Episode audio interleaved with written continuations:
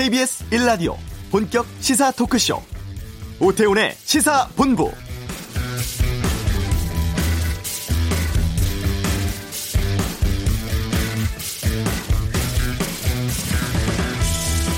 우리나라는 중국, 인도와 함께 이란산 원유를 가장 많이 수입하는 삼 대 국가입니다. 특히 주요 수출 품목인 석유화학 제품 생산에 이란산 초경질료 사용 비중이 높죠. 어제 미국이 핵 개발과 테러 지원 의혹을 이유로 이란산 원유 거래를 금지한다고 밝혔습니다. 다행히 우리나라는 제재 예외 여덟 개국에 포함돼 앞으로 육 개월 동안 이란산 원유를 계속 수입할 수 있게 됐고요. 그 이후에는 재검토 대상입니다. 예외국 지위를 얻게 되면서 우리 정유업계, 수출 기업들의 숨통 틔우게 된 반가운 소식이고요. 또한 북핵 문제 둘러싼 한미 간 불화설도 한결 수그러들 것으로 보입니다. 오태훈의 시사본부, 기무사가 해체된 지 두 달 지났습니다. 전국에 산재한 기무사 부지, 어떻게 활용해야 할지 잠시 후 이슈에서 살펴보겠습니다. 사백칠십 조에 달하는 내년도 예산안의 세부 내용은 경제 브리핑에서 짚어보고, 이 부 정치 둘러싼 가감없는 설전, 정치화투, 여야정 협의체와 내년 예산안을 둘러싼 여야의 날선 의견 듣겠습니다. 배우 신성일 씨의 발인 소식은 하재근의 문화살롱에서 살펴봅니다. 케이비에스 일 라디오 오태훈의 시사본부 지금 시작합니다.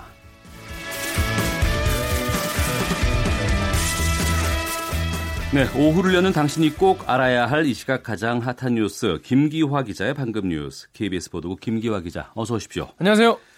폼페이오 국무장관과 김영철 북한 노동당 부위원장 고위급 회담, 뉴욕에서 팔 일 열리죠? 그렇습니다. 미국 국무부가 성명에서 밝혔는데요. 폼페이오 장관 그리고 김영철 부위원장이 팔 일 뉴욕에서 만나서 북한의 최종적이고 완전하게 검증된 비핵화, 그러니까 에프에프아이디라 부르죠. 그리고 싱가포르에서 열렸던 북미, 공, 북미 정상회담 등의 공동성명 사 대 합의 사항에 대한 진전을 위해 논의할 것이다 라고 밝혔습니다. 네, 뉴욕에서의 고위급 회담은 두 번째잖아요. 그렇습니다. 벌써 두 번째 하는 건데요. 어, 이 차 북미 정상회담의 시기, 장소 등을 이번에 구체적으로 논의할 것 같다고 합니다. 그리고 이 북한의 비핵화 실행 조치, 그리고 미국의 상응 조치를 주고받는, 그러니까 비핵화와 뭐 종전선언이나 제재 해제 뭐 이런 거를 서로 주고받는 빅딜 논의도 이루어질 것 같습니다. 미국은 선 비핵화 그리고 검증을 원칙으로 계속하고 있고요. 북한은 관계 개선과 제재는 양립될 수 없다라면서 핵개발과 경제 건설 병진 노선으로 다시 복귀할 수도 있다는 그런 가능성까지 보이면서 네. 담판에 앞서서 벌써부터 팽팽한 기싸움이 벌어지고 있습니다. 네, 외교 라인 뉴욕에서 돌아가고 있고 네. 군사 분야에서는 미국 합참 의장이 변화가 있을 수 있다 이런 발언을 했어요. 네, 이게 뭐 더 강경한 쪽으로인지 아니면 좀 유화적인 쪽으로인지 아직 알 수 없는데요. 어, 조지프 던포드 미국 합참 의장이 북미 대화에 진전이 있으면 한반도 군사태세와 관련해서 변화가 있을 수 있다라고 말했습니다. 던포드 의장이 한 대학 포럼에서 외교에서 성공할수록 군사 영역에선 더 불편해질 것이다 라고 밝혔는데요. 또 폼페이오 장관을 도와서 하지만 그렇게 할 준비가 되어 있다라고 덧붙였습니다. 근데 뭐 어떤 식으로 구체적으로 변화가 올 것이다라는 얘기는 자세히는 밝히지 않은 상황입니다. 앞으로 좀 지켜봐야 될 것 같습니다. 네. 미국 중간선거 오늘부터 실시가 되는데 네. 이 결과에 아무래도 이 대북 정책이 좌우될 수 있는 정도의 수준이기 때문에 네. 어떻게 봐야 될지 궁금하네요. 네, 사실 그동안 우리가 미국 중간선거에 관심이 없었는데 그렇죠. 네. 네. 이 트럼프 대통령의 정치적 입지에 따라서 대북 정책을 어떻게 가져갈 것인가에도 영향을 끼칠 수 있기 때문에 이번 중간선거는 좀 관심이 모아지고 있습니다. 이 트럼프 미국 대통령의 이 국정 수행에 대한 중간 평가, 평가 성격이기 때문인데요.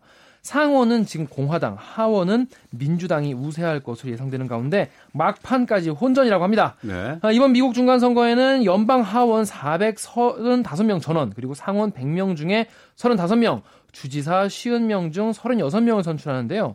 투표는 한국 시간으로 오늘 오후 일곱 시부터 버몬트주부터 시작됩니다. 음. 트럼프 대통령은 이번에 미민자 문제를 가지고 지금 선거 막판에 최대 쟁점으로 부각시키고 있고요. 네. 지지, 지지층의 결집을 호소하고 있습니다. 민주당은 오바마 전 대통령까지 지금 지원 유세를 다닌다고 합니다. 트럼프 정부 심판론에 불을 당기고 있고요.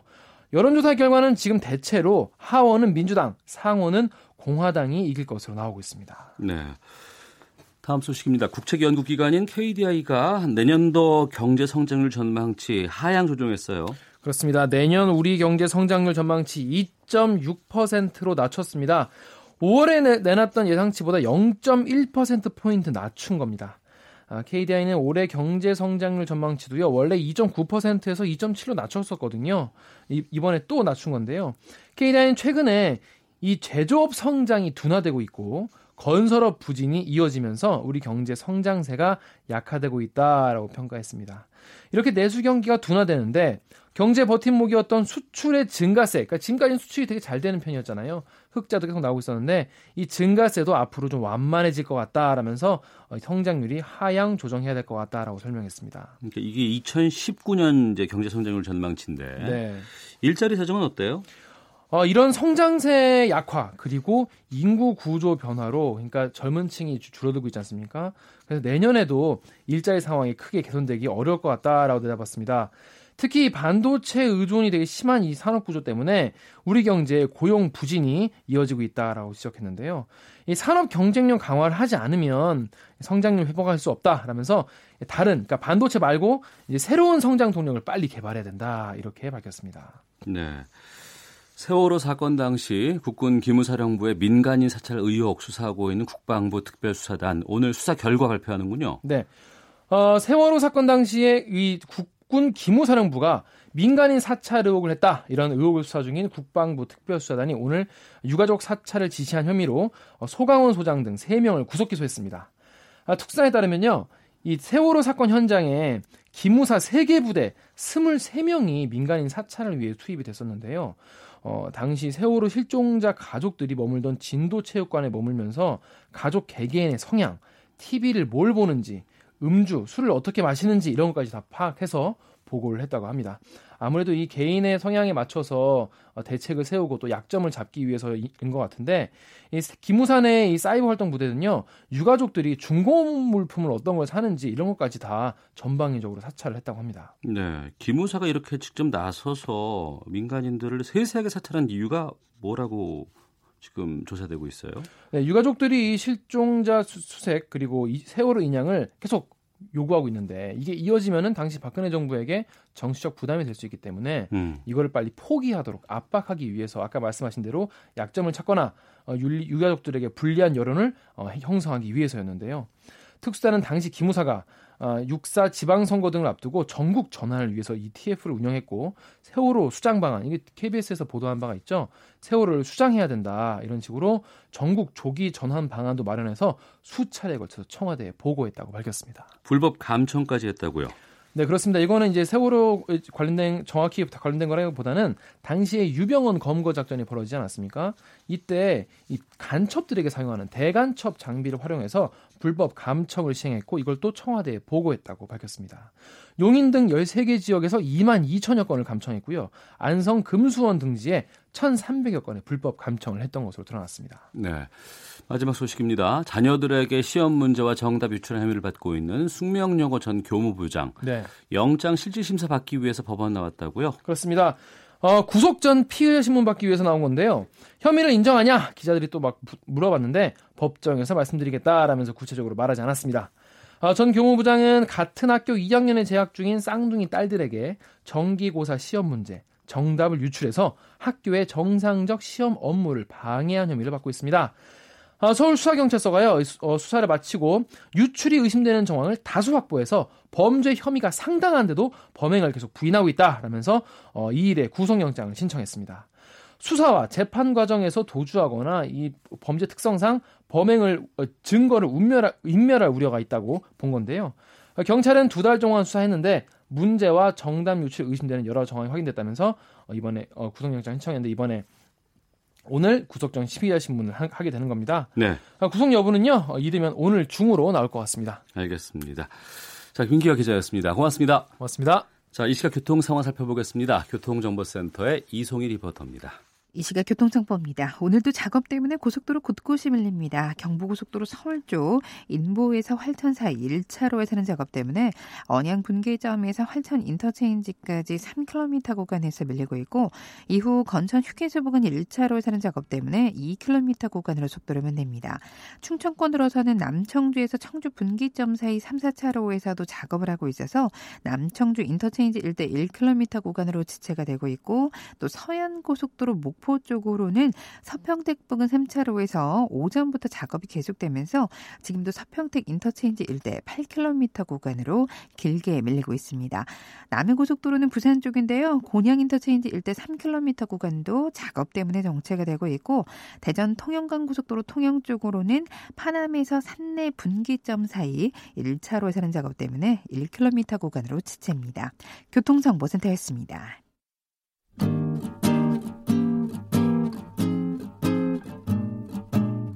케이비에스 일 라디오 오태훈의 시사본부, 여러분의 참여로 더욱 풍성해집니다. 방송에 참여하고 싶으신 분은 문자 샵 구칠삼공 번으로 의견 보내주세요.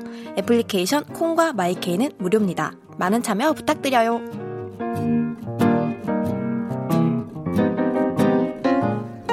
네, 앞서서도 기무사 관련된 뭐 뉴스도 좀 다뤄봤습니다만, 그 국민들의 지탄을 받았던 기무사가 지난 팔월 삼십일일에 해체가 됐습니다. 그리고 군사안보지원사령부가 신설이 됐는데, 그렇다면 전국에 있던 열한 개의 지역 기무부대, 여기에 건물과 토지가 지금 어떤 상태로 있을지, 어떻게 운영돼야 할지, 여기에 대한 궁금증이 남습니다. 여기에 대해서 좀 알아보겠습니다. 국방권익연구소 김영수 소장 나오셨습니다. 어서 오십시오. 네, 안녕하십니까. 예, 우리 김영수 소장님이 예전에 소령이셨잖아요. 네, 해군 소령. 이천구년 시월에 해군 장교였던 당시에 엠비씨 피디수첩 나오셔서 해군 납품 비리 고발하셨고. 네, 계룡대 비리. 예, 지금은 이제 국방권익연구소 소장으로 계세요. 네. 어. 먼저 이 전국에 있는 이 지역 기무부대, 이 부지가 현재 지금 어떤 상태인지, 그리고 어느 정도의 규모인지를 좀 알려주세요. 예, 전국 주요 광역 그 단체에 주로 있는데, 네, 열한 개 있습니다. 열한, 열한 곳에. 열한 곳에. 예, 그리고 예. 전체 규모가 약 삼십삼만 제곱미터니까요. 예. 한 곳당 약 일만 평. 어. 예, 이 정도가 지금 돼 있고요. 예. 그리고 현재 거기는 다 비어 있습니다. 음. 그러니까 아. 해, 해체가 되면서 예, 예. 거기에 있던 그 근무자들이 어. 예, 다 뿔뿔이 흩어져서 예. 지금은 폐쇄된 상태에서 관리만 하고 있습니다. 어, 우리가 군부대 부지라고 얘기하면 산에 있거나 네. 아니면 좀 이렇게 좀 민간인들이 접근하기 쉽지 않은 곳에 있는 것이 보통인데, 기무사 부지는 그렇지 않다면서요? 네, 여기 지역 기무부대가 예. 그 해당 지역 전체를 관할하는 개념이거든요. 음. 그래서 광역 그 도나 예. 광역시의 그 음. 중심에 있었던 겁니다. 어. 그래서 어, 서울, 광주, 예. 대구, 부산 이런 요지에 이제 계속 그 위치를 하고 있었습니다. 어, 대도시의 중심 쪽에 이런 기무부대가 있었던 거예요? 예, 대도시 중심에 있거나 어. 최소한 대도시 주변에 예. 예, 기무부대가 존재를 하고 있었습니다. 아, 규모도 보통 한 곳당 한 만 평 이상. 만 평 정도 이상. 어, 네. 그렇군요. 민간인들을 상대로 한 정보 수집이 이제 금지가 됐고, 네. 기무사 기능 자체가 이제 폐지, 축소됐으니까 지금 이런 지역 기무부대도 완전히 횡하니 없어진 거 아니에요? 네, 해체된 거죠. 어, 그럼 관리는 누가 하고 있어요, 지금? 지금 이제 군부대에서, 네. 예, 그 토지에 대한 관리만 하고 있고요. 어. 네. 그러면 이제 이것을 앞으로 어떻게 사용할 것인가, 이게 좀 핵심일 것 같은데, 네. 국방부라든가 또 이제 그 기무사 후임인 군사안보지원사령부 쪽에서는 뭐 이렇게 사용할 것이다, 아니면 어떻게 앞으로 계획을 갖고 있다, 이런 것들이 나온 게 있습니까? 네. 그러니까 이 군사 목적의 토지라는 것은 네. 그 목적이 있기 때문에 땅이 있는 거거든요. 음. 그래서 기무부대 부지도 네. 육백 단위 기무부대가 있었기 때문에 음. 이 땅이 있었던 겁니다. 네. 그러면 육백 단위 기무부대가 해체가 돼서 음. 없어졌다면 네. 이 땅의 활용 목적도 당연히 없어진 거거든요. 음. 예, 그렇다면은 그 용도가 이제 폐지가 되면 예. 당연히 그 일반 우리가 행정재산이라고 하거든요. 음. 그걸 이제 폐지를 해야 되는 거죠. 예, 예. 근데 지금 현재 국방부에서는 음. 어제 국방부 국유재산과에 확인한 사항은 예. 내부 검토 중이다. 어. 아직 그 어떤 것도 결정된 게 없다라는 예. 게 국방부의 현재까지 공식 입장입니다. 해체된 지 두 달이 지났음에도 불구하고 계속 검토 중이군요. 네, 계속 검토 중입니다. 어. 우리가 원래 정부에서 관리를 하던 토지가 네. 원래 쓰던 용도가 사라진 경우에는 그러면 관련 법규에서는 이런 토지를 이렇게 이렇게 해야 된다라고 하는 규정 같은 게 있습니까? 명확하게 나와 있습니다. 국유재산법 제사십 조에 보면 음. 행정 목적으로 사용되지 아니하게 된 경우 예. 지체 없이라고 돼 있습니다. 음. 지체 없이 용도를 폐지해야 된다. 예. 그래서 행정재산을 음. 일반재산으로 전환하는 절차를 예. 지체 없이 하게 돼 있습니다. 어, 지체 없는데 두 달 넘게 지금 계획이나 내부 지금 검토만 지금 하고 있는 상황이라고 하던데. 네, 국방부도 상당히 네. 곤혹스러워 할 겁니다. 어. 왜냐하면 법률상으로 용도 폐지인데, 예. 자, 이 땅에 대해서 음. 어, 일반 재산으로 전환을 하면 네. 그거는 이제 기재부가 권리를 갖는 거거든요. 아, 국방부 소유가 아닌 기, 기재부 소유가 되는 거군요. 우선은. 예, 예, 어. 이제 총괄청이라고 그래서 예, 예. 기재부가 총괄청이 됩니다. 어. 그래서 국방부가 용도가 있기 때문에 국방부가 관리청으로 해서 관리를 예. 하고 있었고, 음. 근데 용도가 없어지게 되면 네. 용도 폐지가 되고, 예. 그럼 일반 재산으로 전환되고, 음. 그러면 거기에 대한 결정권이 기재부로 넘어가는 거거든요. 예, 예 그런 어. 구조로 돼 있습니다. 음. 지금 열한 개 지역 기무부대 부지를 저희가 지금 살펴보고 있는데 네. 그 중에서 이미 지금 계획 같은 게 확정된 곳이 있다면서요? 예, 그렇습니다. 지금 광주? 예, 광주입니다. 예, 광주 같은 경우에는 예. 육일공 기무부대라고 하거든요. 예, 예. 거기가 어, 광주 이제 상무대라고 하는데 예. 그 상무대가 장성 쪽으로 이전을 한 겁니다. 화학 부대 같은 거 장성 쪽으로 예. 갔죠. 예, 예. 그래서 이제 거기 부지에 대해서 어. 어, 광주시하고 협약을 한 게 예. 어, 절반은 무상 양여를 광주시로 해준 겁니다. 국방부. 시로 예, 예, 예. 무상 양여 음. 그리고 절반은 음. 광주시로 매각을 한 겁니다. 네. 예, 공시지가로 해서 음. 결국에는 어, 국가 대 국가기관끼리 네. 예, 이게 판 거죠. 음, 그러니까 국방부에서 광주 같은 경우에는 어, 절반 정도는 광주시에 무상으로 주고, 예, 양해를 주고, 절반 정도는 이제 그 팔아서 그것을 네. 이제 광주시에서 운영토록. 네, 그러니까 광주시가 국가 예산을 받아서 예. 세금으로 어. 세금을 주고 예. 국방부에서 땅을 산 겁니다. 어. 그러면 지금 그 땅은 어떤 고, 그 용도로 앞으로 쓴다고 해요? 지금 현재 확정된 계획은 음. 오일팔 예, 기념공원으로 아, 예, 활용을 예. 하고 예. 또 이제 시민들의 공원, 음. 예, 체육시설이나 복지시설로 하겠다라고 네. 지금 현재 확정되어 있는 걸로 알고 있습니다. 예.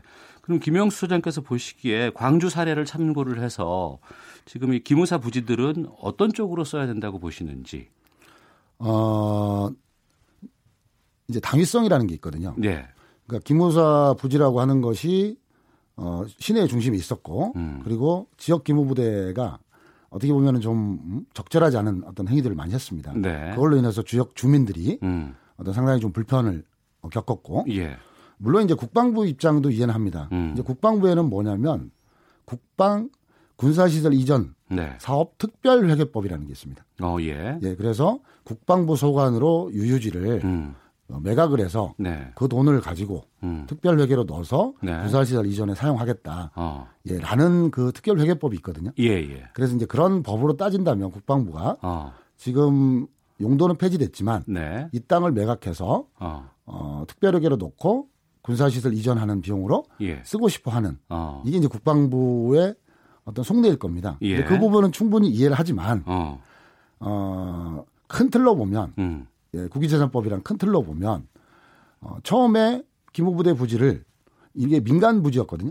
아, 기무부대가 창설되기 이전에 민간 부지였던 예, 것을 국민들 땅이었습니다. 예예, 예, 애초에. 네, 예, 근데 그거를 강제로 어. 수용을 한 거거든요. 예, 예. 공익사업법에 따라서 음. 강제로 수용을 했고 이제는 그 수용한 목적이 음. 사라진 것이고 예. 사라졌기 때문에 그거는 다시 국민들한테 음. 돌려줘야 되는 것이고. 네. 근데 이제 그 개별적 소유자한테 돌려주는 게 아니라 음. 그 지역 지자체로 돌려줘서 네. 지자체가 음. 그 땅을 활용을 해서 네. 지역 주민들을 위해서 뭔가 쓰도록. 어. 그래서 올해 팔월 달에 음.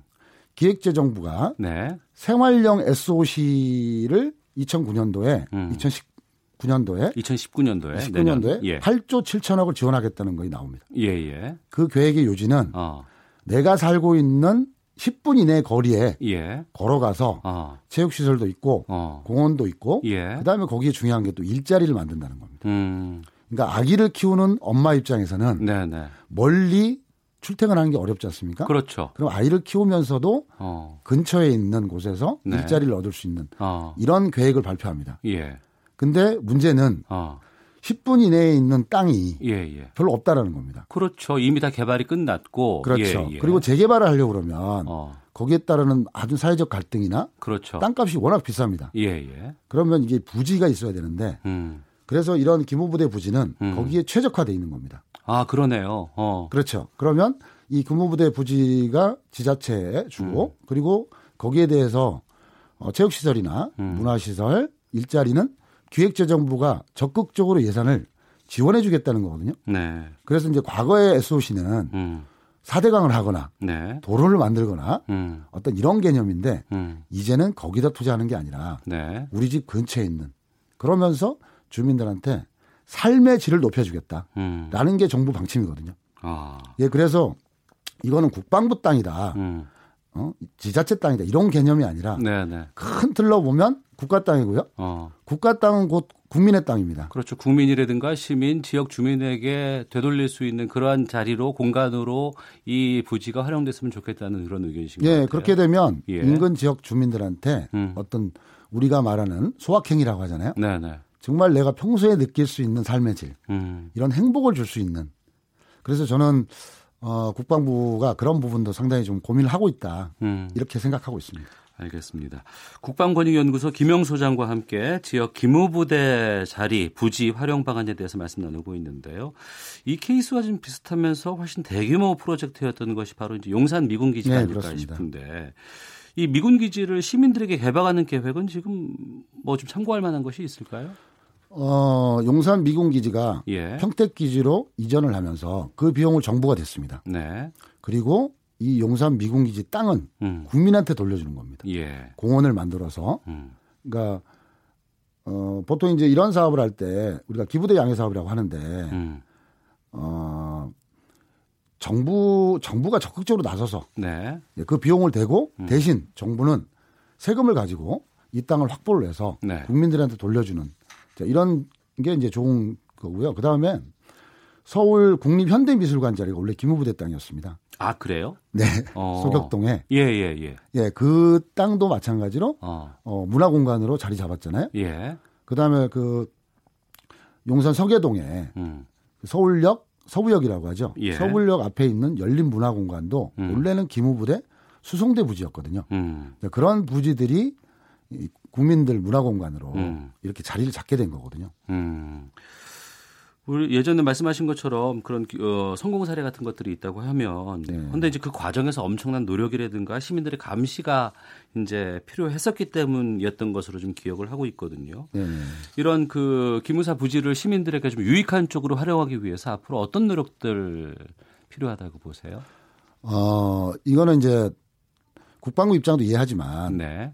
이거는 어떤 돈을 벌겠다라든가 세수를 음. 확충하겠다는 개념이 아니라 네. 지역 주민들을 위해 쓰겠다라고 음. 해야 되는데 지역 주민들이 이 실태를 정확히 모릅니다. 음. 그래서 인근 거기에 있는 주민들이나 시민단체가 네. 적극적으로 활동을 해야 되는데 못하고 있어요. 음. 감히 우리가 기무부대 땅에다가 음. 우리한테 달라고 어떻게 네. 요구하느냐라는 어. 이런 마음을 갖고 있습니다. 예. 그래서 먼저 그 지역에 있는 주민들이 적극적으로 해야 되고요. 어. 그리고 지방자치단체가 예. 이 땅을 어떻게 활용하겠다는 구체적인 계획을 세워줘야 됩니다. 음. 그 계획을 세워서 국방부나 기재부, 국회에다가 지출을 해줘야 됩니다. 네. 그리고 나서 언론이나 국회에서도 음. 이 문제에 관심을 갖고 음. 큰 틀에서 큰 틀에서 정말 지역 주민들을 위해서 그리고 어, 이러한 것들이 물론 다 필요하지만 네. 가장 중요한 건 기획재정부의 의지고요. 음. 그 다음에 가장 중요한 건 네.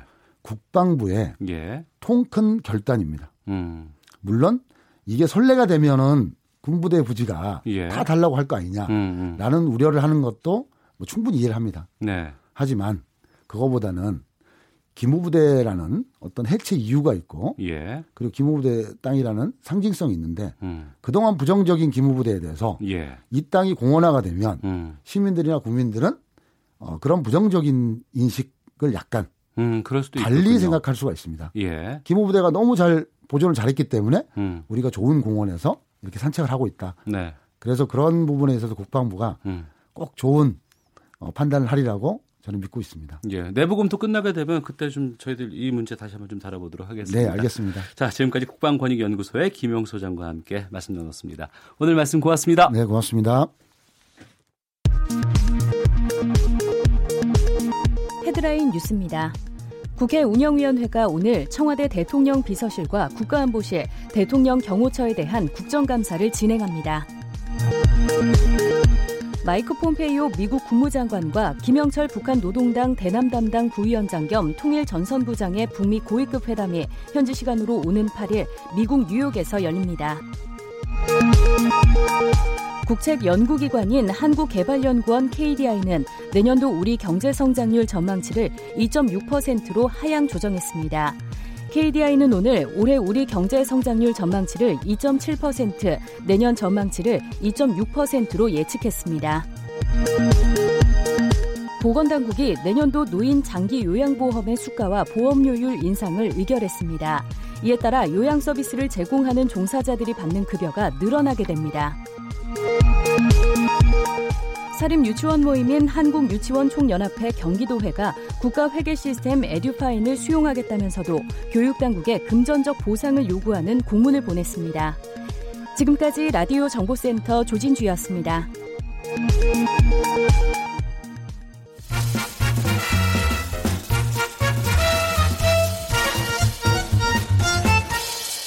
오태훈의 시사본부.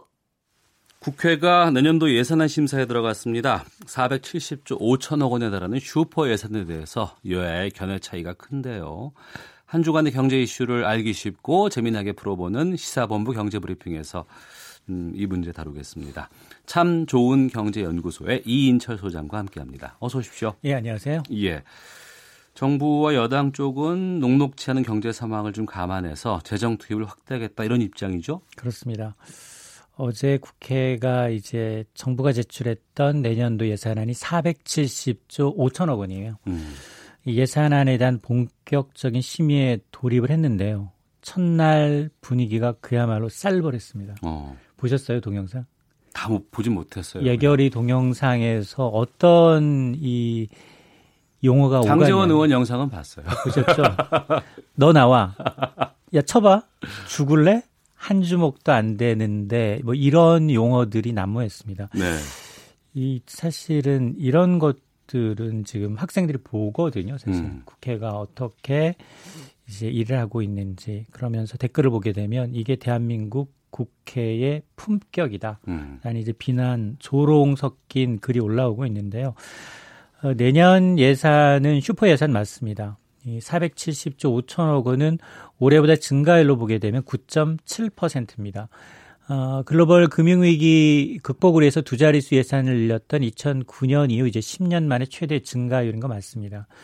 그만큼 정부는 지금 우리 경제가 좀 심상치 않기 때문에 네. 확장적 재정 정책을 하겠다는 겁니다. 음. 뭐 일자리 문제, 소득 양극화 문제, 뭐 저성장과 같은 어떤 구조적인 문제가 더 악화되기 전에 돈을 좀 써서라도 좀 막아보겠다라는 거거든요. 그러면서 이제 소득주도 성장과 어떤 이제 적극적인 재정 정책을 통해서 저, 저소득, 이 취약계층의 소득을 늘려서 경제 어떤 선순환의 구조를 만들겠다라는 이제 의도가 깔려 있는데, 그러나 이제 야당의 경우에는 이게 지금 철저히 하겠다. 음. 뭐 이십조 원, 뭐 십조 원 이상 뭐 삭감을 예고하고 있는데요.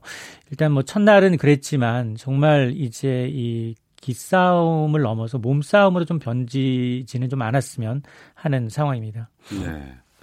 핵심을 좀 보겠습니다. 그 사상 최대로 배정되는 것인지 일자리 예산 쪽이라고 하던데. 그렇습니다. 실효성 논란이 거세다고요. 지금 내년 정부가 이제 예산안 짜면서 가장 고심한 분을 들려면 바로 일자리입니다. 네. 아마 기억하시겠지만 칠월에 신규 일자리가 이제 오천 건 증가에 그쳤고요. 팔월에 삼천 건 그리고 어, 지난달에도 구월에도 사만 오천 건 증가에 그쳤어요. 그러니까 지난 이월 이후 계속해서 이제 좀 부진을 면치 못하고 있는데 이미 예고했던 대로 내년 일자리 예산은 올해 이제 십구조 이천억 원보다 이십이 퍼센트가 늘었습니다. 이십삼조 오천억 원으로 대폭 확대 편성이 됐는데 어, 일자리를 이제 포함한 복지 예산 규모가 백육십이조 원입니다. 네. 그러다 보니까 전체 예산이 한 삼십오 퍼센트 정도, 음.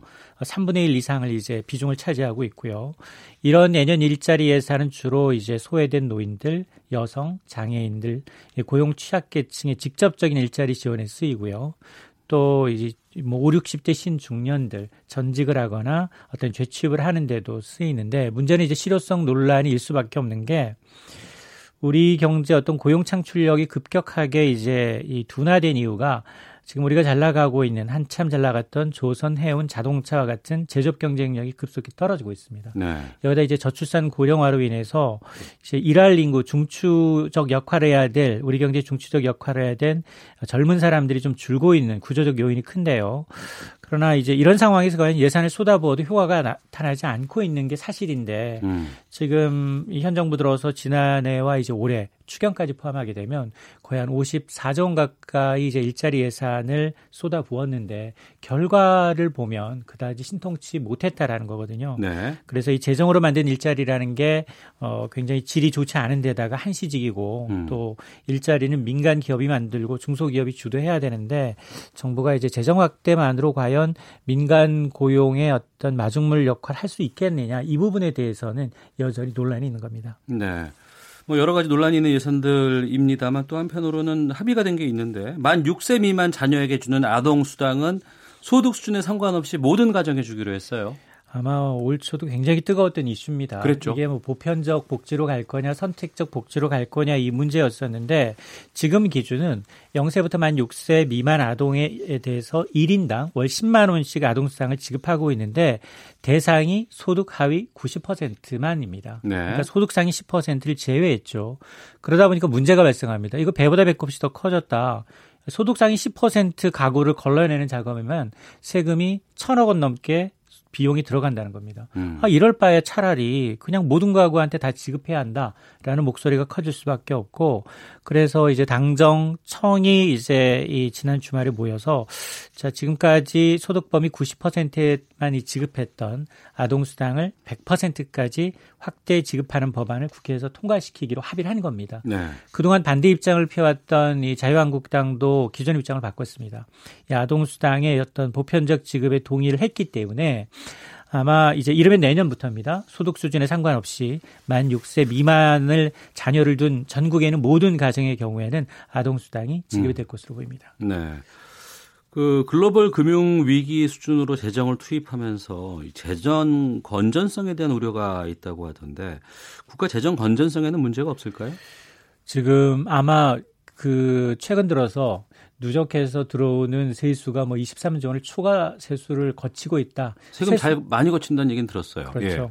그러니까 지금 소득세, 부가세, 법인세, 뭐 부동산, 종합부동산세 많이 잘 거치고 있어서 음. 세수가 호황인 거는 맞고요. 그러면 이제 내년에 국가가 지출할 금액, 그리고 들어올 이 돈을 좀 따져봐야 되거든요. 예. 내년 지출이 이제 사백칠십조 원입니다. 근데 음. 총 수입은 사백팔십일조 원이니까 수입이 아직까지 더 많아요. 그리고 증가율도 한 칠 점 육 퍼센트, 올해보다 수입이 더 늘어날 것으로 보이는데, 그래서 정부의 입장은 뭐냐, 재정 지출이 꾸준히 늘고 있는 건 맞다. 그럼에도 불구하고 이제 양환 세수 여건으로 인해서 내년도 뭐 재정 수지나 국가 채무에 미치는 영향은 크지 않다라는 겁니다. 네.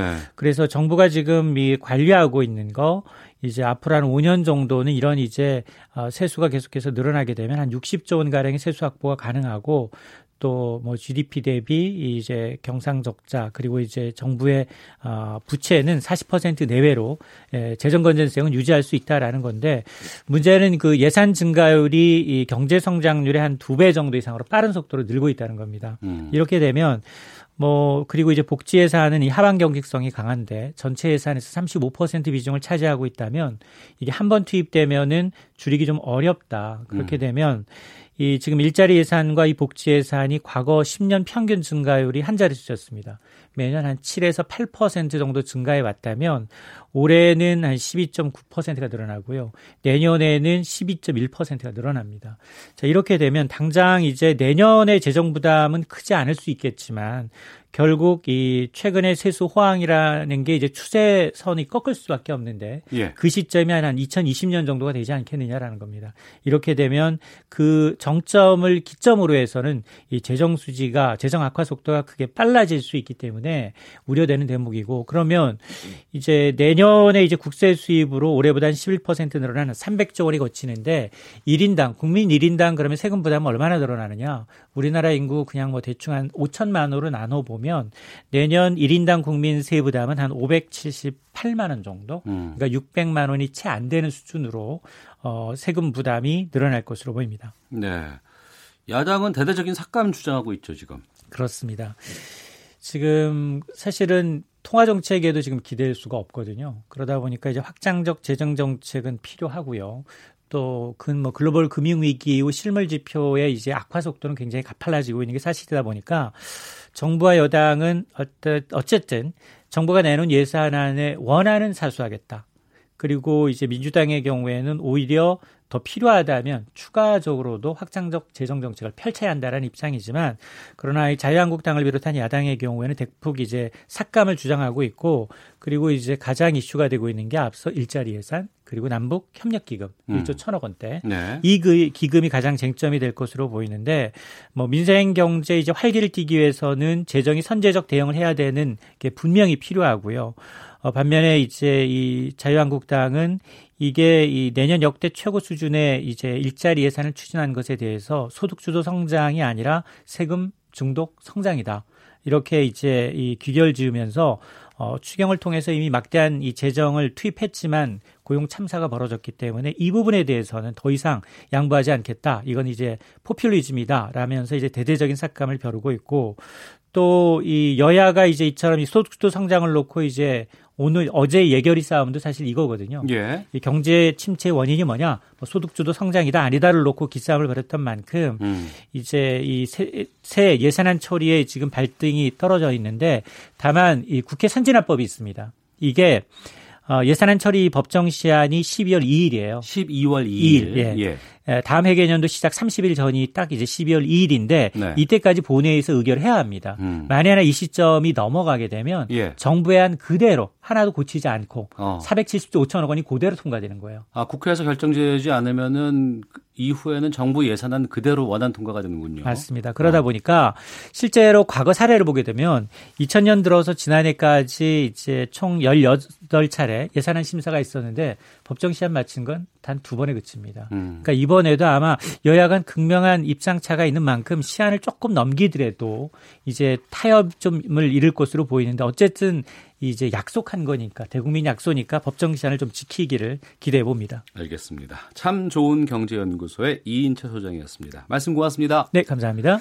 자, 일 부 마치겠습니다. 자, 사백칠십 조 예산 심사 관련해서 여야 의원들은 어떻게 생각하고 있을지 잠시 후 이 부 정치화토에서 말씀 좀 들어보겠습니다. 하재근의 문화살롱 배우 고 신성일 씨의 일생 되돌아보겠습니다. 뉴스 들으시고 잠시 후 이 부에서 뵙겠습니다.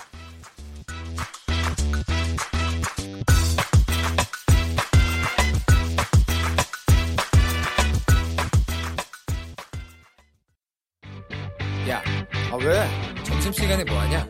자야지. 야, 그러지 말고 이거 한번 들어봐. 아, 뭔데? 지금 당장 라디오를 켜봐.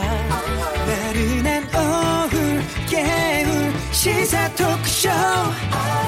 모두가 즐길 수 있고 함께하는 시간. 유쾌하고도 신나는 시사 토크쇼. 오태훈의 시사본부. 네, 오태훈의 시사본부 매주 화요일 이 부. 현안 둘러싼 여야 국회의원들의 가감없는 설전, 정치화투가 있습니다. 오늘 더불어민주당의 김성환 의원, 자유한국당 백승주 의원 두 분과 함께하겠습니다. 두 분 어서 오십시오. 네, 반갑습니다. 김성환입니다. 예, 예, 안녕하십니까. 경상북도 구미의 자유한국당 백승주 의원입니다. 예. 인사를 저렇게 해야 되는가 봐요. 다시 해야 되겠어요. 다시 하세요. 저는요, 어, 서울 노원병의 김성환입니다. 예. 이렇게 인사드려야 되겠습니다. 예. 아시죠, 백승주 의원께서는 저희 정치화토에 자주 나오시고 하니까 네, 그렇고 네. 제가 시간을 따로 드리려고 했었어요. 그 네. 소개 말씀 좀 하시라고 김성환 네. 의원께서 좀 직접 청취자분들께 인사 말씀 좀 해주시죠. 네, 오늘 어, 처음 이렇게 나오게 됐는데요. 초대해 주셔서 감사하고요. 어, 어, 이번 유월 달에 있었던 보궐선거에서 처음으로 국회에 들어오게 됐습니다. 저희 이 전 국회의원이 안철수 의원이었는데요. 음. 어, 그 지역에 이제 공석이 돼서 예, 제가 예. 이번에 어, 여의도에 오게 됐는데 제가 야구로 치면 사이클링 히트를 했습니다. 사이클링 히트요? 구의원도 하고 시의원도 하고 예. 구청장을 팔 년 하고 어. 국회의원이 돼서요. 아. 어, 홈런까지 쳤으니까 예. 이제 앞으로는 더 어떻게 해야 될지 모르겠습니다만 어, 국회의원만큼 어, 이, 이 주민들이 국민들이 낸 세금이 아깝지 않다고 할 만큼 열심히 해보려고 어, 마음을 단단히 먹고 있습니다. 그러니까 풀뿌리 민주주의의 거의 역사를 다 갖고 계신 분이네요. 네. 그런데 지금 또 마침 이해찬 당대표 비서실장까지 맡게 돼서요. 예, 예. 어, 뭐, 이 초선 주제에 아주 저 과분한 직책까지 맡고 일을 하고 있어서 더, 더 바쁘게 보내고 있습니다. 아유, 시간을 조금만 드리려고 했더니 다 말씀을 하셔가지고. 좀 알겠습니다. 자, 지금 본격적으로 좀 말씀을 좀 두 분과 함께 나눠보도록 하겠습니다. 어제 여야정 협의체가 첫 회의를 가졌습니다. 또 상설적으로 만난다고 하는데. 글쎄요, 많은 그 언론에서나 뭐 전문가들 같은 경우에는 이게 뭐 한두 번 하다가 말겠지라는 의견들이 참 많이 있었어요. 근데 어제 같은 경우에는 뭐 열두 개 항목에 대한 합의문도 발표가 됐다고 하는데 여야정 협치의 길 열렸다고 봐야 할지. 백승주 의원께서는 어떻게 보셨어요? 예, 우선 국민들이 봤을 때 그 정말 우리 경제가 지금 어렵지 않습니까? 예. 아직 남북 관계도 대전환기에 있는데 여 야의 정치 지도자들 들과 대통령이 만나서 이렇게 의논한 모습은 국민들한테 하나의 선물이었다고 생각을 합니다. 음. 그러나 다만 이제 열두 가지 합의는 했지만 좀 더 효과적으로 진행을 해야 되고 네. 그런 부분에서 어, 야당을 설득하는 자리보다는 야당의 이야기를 좀 경청하는 음. 자리, 야당 의견을 좀 받아주는 이런 것이 되어야 진정한 어, 협치가 되지 않겠느냐. 네. 사실 지난 뭐 한 이 년 동안 협치인데 저기 협박의 정치의 약자인지 협력 정치의 약자인지 구분이 안 갈 정도로 우리가 협, 협박 정치에 좀 시달려 왔기 때문에 예, 예, 예. 진정하게 야당 지도자들의 얘기를 듣는 자리 어. 이런 부분으로 된다면 그렇게 되면은 안 할 이유가 없지 않습니까? 예, 야당 쪽에서는. 그렇죠. 어. 그런 자리가 되어야 되지 않겠느냐. 평소에 여당 이야기 우리가 많이 들을 수 있지 않습니까? 예. 언론을 통해서. 야당 지도자 이야기를 정말 경청하는 그런 어. 모습은 국민들은 보고 싶어할 것이라 생각을 합니다. 예, 야당의 의견들을 좀 경, 경청을 좀 하고 좀 의견들을 많이 반영해주는 자리였으면 좋겠는데 아무래도 어, 정부와 여당 쪽에서 너무 설득하는 그런 입장이 아니었나라고 의견도 주셨는데 어떻게 보셨어요, 김성환 의원께서는? 이게 이 여야정 협의체가 사실상 첫 회의다시피 한 거잖아요. 예. 그런 면에서 어. 뭐랄까요 우려도 좀 있었고 기대도 컸고 음. 어, 그랬는데 제가 보기에는 첫 회의치고는 뭐 네. 한술에 배부르긴 어렵겠습니다만 그래도 꽤 많은 어, 성과를 낸 회의 아니었나 싶고요. 음. 그 합의된 이 제목 하나하나에도 다 역사와 사연이 담겨 있는데 예. 어, 지금 우리 백승주 의원님 말씀하신 대로 야당이 평소에 주장해왔던 내용들도 어, 그 합의문 내용에 행간에 충분히 담겨 있어서 음. 어, 첫 술에 배부를 수는 없어도 그래도 꽤 많이 에, 식탁을 차린 그런 회의 아니었나 싶습니다. 앞으로도 네. 이런 회의가 이, 지속되면서 말씀하신 대로 어, 서로 어, 협박이 아니라 협력하는 정치가 어, 상설적으로 되면 우리 국민들이 더 편안해지지 않을까 이렇게 생각을 하게 됐습니다. 네. 어제 열두 개 항목에 대한 합의문이 이제 발표가 됐습니다. 이걸 다 소개해드리긴 좀 쉽지 않을 것 같고 좀 보면은 선거 연령 인하라든가 탄력 근로제, 아동 수당 확대 등에 대한 부분들이 담겨 있고요. 그런데 좀 추상적이고 선언적인 좀 이런 내용들이 많아서 아직은 좀 이거 접근하기에는 여야의 시각차가 좀 있지 않나 싶기도 보는데 백승주 의원께서 말씀해 주시죠. 예, 열두 개 항목에 이제 다 뭐. 김성환 의원 말씀하셨지만 사연도 있고 예. 각 당의 또 두드러진 입장이 있지 않겠습니까? 예. 선거법 개정과 관련된 입장은 또 소수 야당에서 치열하게 주장했던 부분을 담아냈던 것 같고요. 거기 뭐 구체적으로 아동 수당과 관련된 것 또 이런 부분들은 어, 저희 당이 음. 아, 소득 주도 성장이 아니고 출산을 장려해서 경제 성장을 당기자 출산에 대한 또 아동에 대한 또 관심을 가질 때 이런 부분이 반영된 것 같고요. 그래서 열두 가지가 그런대로 제가 볼 때는 그 우리 정당들이 갖고 있는 관심 이런 네. 부분들을 좀 리스트업을 했다. 이렇게 어. 좀 정리를 해냈다. 예. 그런데 있습니다. 그래서 구체적으로 어, 어느 입장을 설득하고 어느 입장이 관철되고 어느 입장이 좌절되고 이런 부분들은 이제 첫 회의니까 나왔는데 음. 그래도 각 정당이 갖고 있는 주요 관심사는 이렇게 담아내는 것으로 보입니다. 네, 민주당 쪽에서 강조했던 부분은 어떤 부분이었어요? 아무래도 이제 소상공인과 자영업자들이 여전히 이제 그 삶이 어, 아주 나아지진 않았잖아요. 그동안 네. 우리 사회에 소위 경제적 양극화가 굉장히 심한 상태로 어, 문재인 정부가 출범했기 때문에 근데 음. 그 격차를 줄이는 일이라든가 어, 이번에 이제 그 합의 내용이 들어있었던 선거 연령 십팔 세는 지금 오이시디 국가 중에 십팔 세가 투표를 못하는 나라가 지금 우리나라가 유일하다는 거 아닙니까? 그래서 네. 오래전에 합의를 할 뻔했는데 잘 안 됐던 거죠. 음. 그런 여러 가지 쟁점이 이번에 이제 합의문 안에 담기게 됐다는 점에서 굉장히 의미 있는 진전이라고 보여집니다. 다만 네. 예. 이제 그 예컨대 무슨 탄력 탄력 근로제랄지 그러니까 아동 수당의 이제 적용 범위랄지 이런 거는 여전히 약간의 의견차가 있기 때문에 그런 음. 거는 또 국회에서 여야 간에 충분히 협의 조정하면서 올 연말까지 이 합의하면 어, 그 여야정 협의체에서 논의됐던 내용들의 결실을 네. 어, 상당하게 딸 수 있지 않을까 그런 기대를 갖게 됐습니다. 그, 음. 아침에 제가 김성태 원내대표와 대화를 나눌 시간이 좀 있었는데 예. 어제 한 시간여 동안을 이제 원전 정책이 잘못됐다. 음. 탈원전 정책이 잘못됐다라는 부분을 가지고 한 시간여 동안 갑론을박을 했다 그래요. 네. 어, 이제 쭉 했었는데 어, 대통령이 상당히 이제 어, 그 말씀을 나누다가 음. 임기 중에 이제 두 기는 완성하겠다 이렇게 근데 그 두 기가 무슨 원자력 발전을 준공한다는 건지 기공식을 네. 하겠다 이런 애매한 부분이 좀 있어요. 그러나 어. 어, 우리 당에서는 에너지 정책 탈원전 정책의 잘못을 강도 높게 이렇게 대통령에게 잘못되었다는 부분을 예. 많이 이야기하는 시간을 가졌다고 어. 들었습니다. 예. 어쨌든 그 대통령과 또 자유한국당 제일 야당인 자유한국당인 김성태 원내대표끼리 의견을 교환하고 서로 간에 이제 어, 주장을 논하는 자리가 있었다는 건 상당히 좀 의미 있지 않나라는 생각이 좀 들고요. 그렇게 여야정 협의체 안에서 협치를 이야기를 할 때. 국회 예결위에서는 예산 심사를 이제 진행하는 그런 시기인데 어제 네. 낯 뜨거운 상황이 연출됐습니다. 몸싸움만 안 났을 뿐이지 이게 진짜 많은 분들이 여기에 대해서 좀 화도 내시고 우리 수준이 이거밖에 안 되냐라고 얘기를 하시는데 두 분은 어제 상황 어제 상황 어떻게 보셨는지 백승주 의원님 먼저 그, 말씀해 주세요. 예산 예. 이제 과제 예산을 정부가 편성해서 넘기면은 국회가 예. 이제 심의 의결을 하기 이전에 예결위원 전원이 관련 부처의 장관과 국무총리 불러놓고 질의하는 과정에서 정부와 낯뜨거운 장면이 연출된 것이 아니라 원래 국회의원이 예결위원 질문하면 정부가 답변하고 그런 거죠. 예. 그런 과정에서 그 여야 예결위원 같은 국회의원끼리 국민들이 보기에는 좀 음, 보기 좀 안 좋은 이런 연출되었는데요.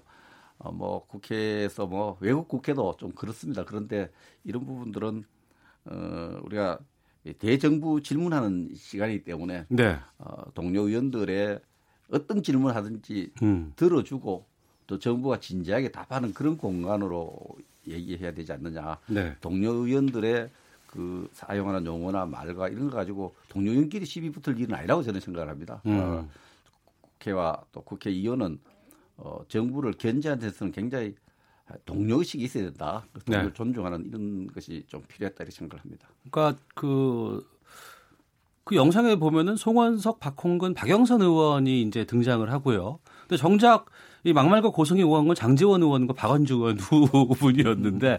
김성환 의원께서는 이런 모습 처음 보셨을 것 같은데 어떠셨어요? 저는 저 어제 그 예결위 장면을 예. 제가 저 자세히 알지 못하는데요. 음. 그 우리 백승주 의원도 말씀하셨습니다만 다른 다른 선진국들은 의회가 굉장히 점잖을 것 같은데 네. 사실 다른 나라도요 여야 간에 그 정쟁이 굉장히 치열하고 아주 음. 막말도 하는 경우들도 꽤 있는데 예.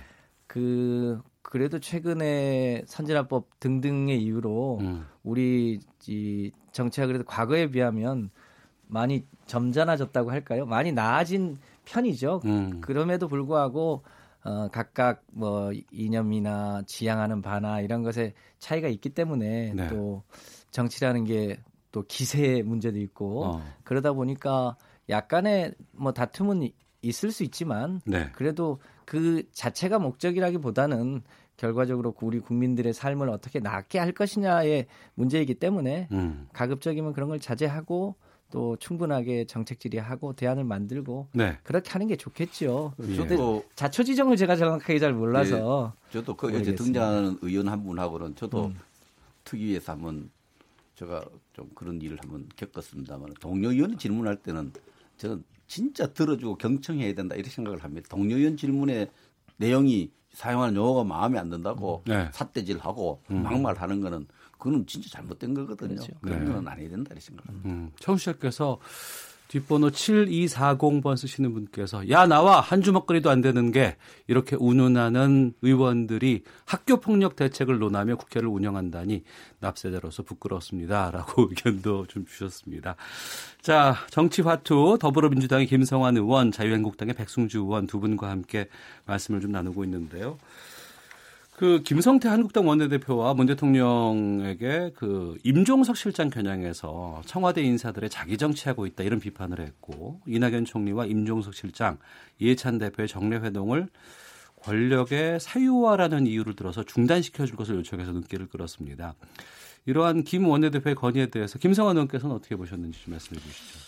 그 대통령님이 저 그 해외에 계실 때 임종석 정책 임, 임종석 비서실장이 이 이제 현장 방문한 건 때문에 그렇게 얘기하는 것 같은데요.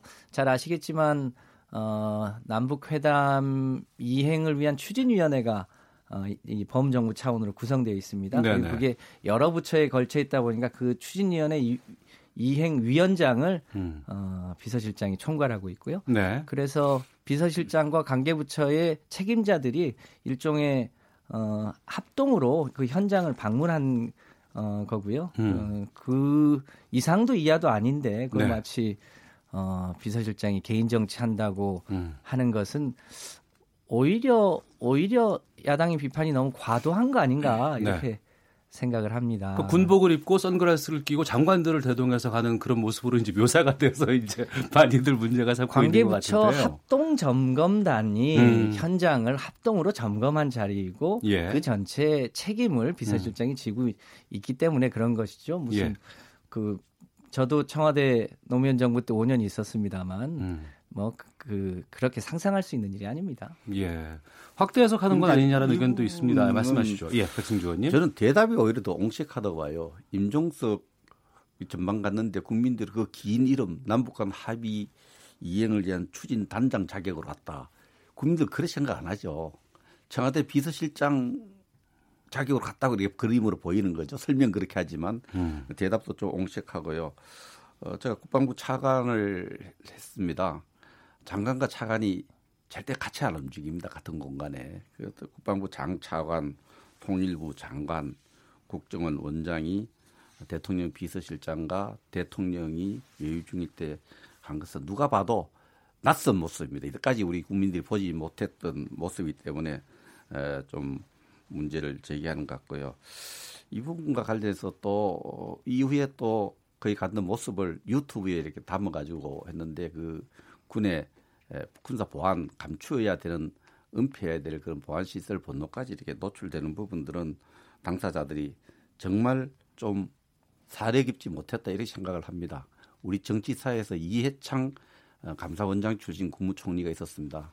이분이 김영삼 대통령 시절에 총리를 하셨는데 김영삼 대통령 외유 중에 국방부를 방문한 것도 군은 대통령의 통수권 안에 있는데 대통령이 없을 때 국방부 청사를 찾은 것까지도 그 당시의 문화로서는 좀 언론에 상당히 많은 어, 대권 행보냐 이런 오해를 받았었던 적이 있습니다. 그래서 예. 제가 볼 때는 당사자들이 이런 지적을 좀 알고 있었지 않냐. 그래서 추진 단장이라는 것을 합리화시키는데 이 부분은 당사자들이 좀 음, 국민 눈높이 봤을 때 좀 성찰해야 될 그런 부분이었다. 아, 그렇게 생각을 합니다. 네, 김성환 의원님. 그 아쉬움이 좀 있죠. 그러니까 김대중 대통령 때 첫 번째 남북 정상회담을 하고 노무현 정부 때 두 번째 정상회담을 했는데 두 정상회담이 공이 임기 말에 하다 보니까 육점일오 정상회담이나 십사 정상회담에서 합의된 내용을 채 이행을 못한 채로 음. 어, 정부가 바뀌게 된 거죠.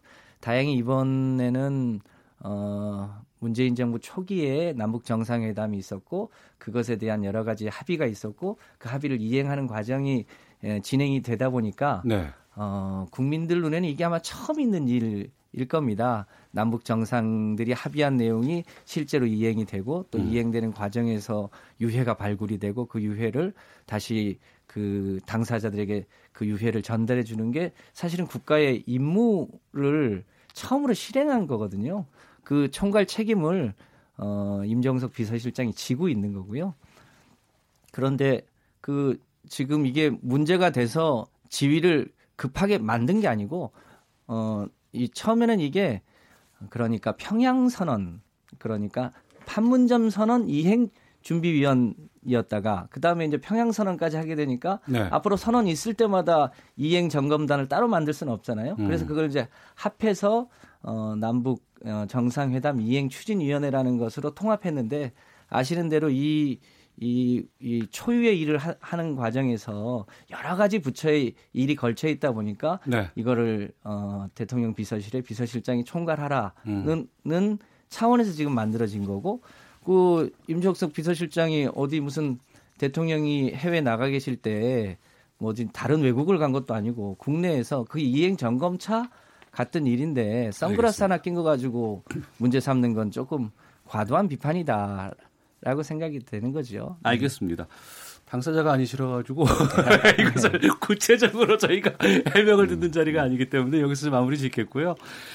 아, 자유한국당의 싱크탱크인 여의도연구원 문재인 대통령의 공식 연설문과 청와대 브리핑을 분석을 한 내용이 있어요.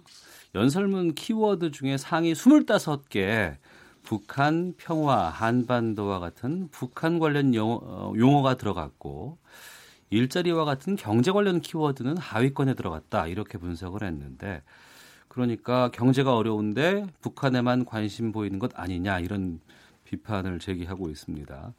김성환 의원께서 여기서 바로 말씀해 주셔야 될 것 같아요. 의견도 좋고요. 이것도 이제 그 연장선에 있다고 봐야 되는데요. 네.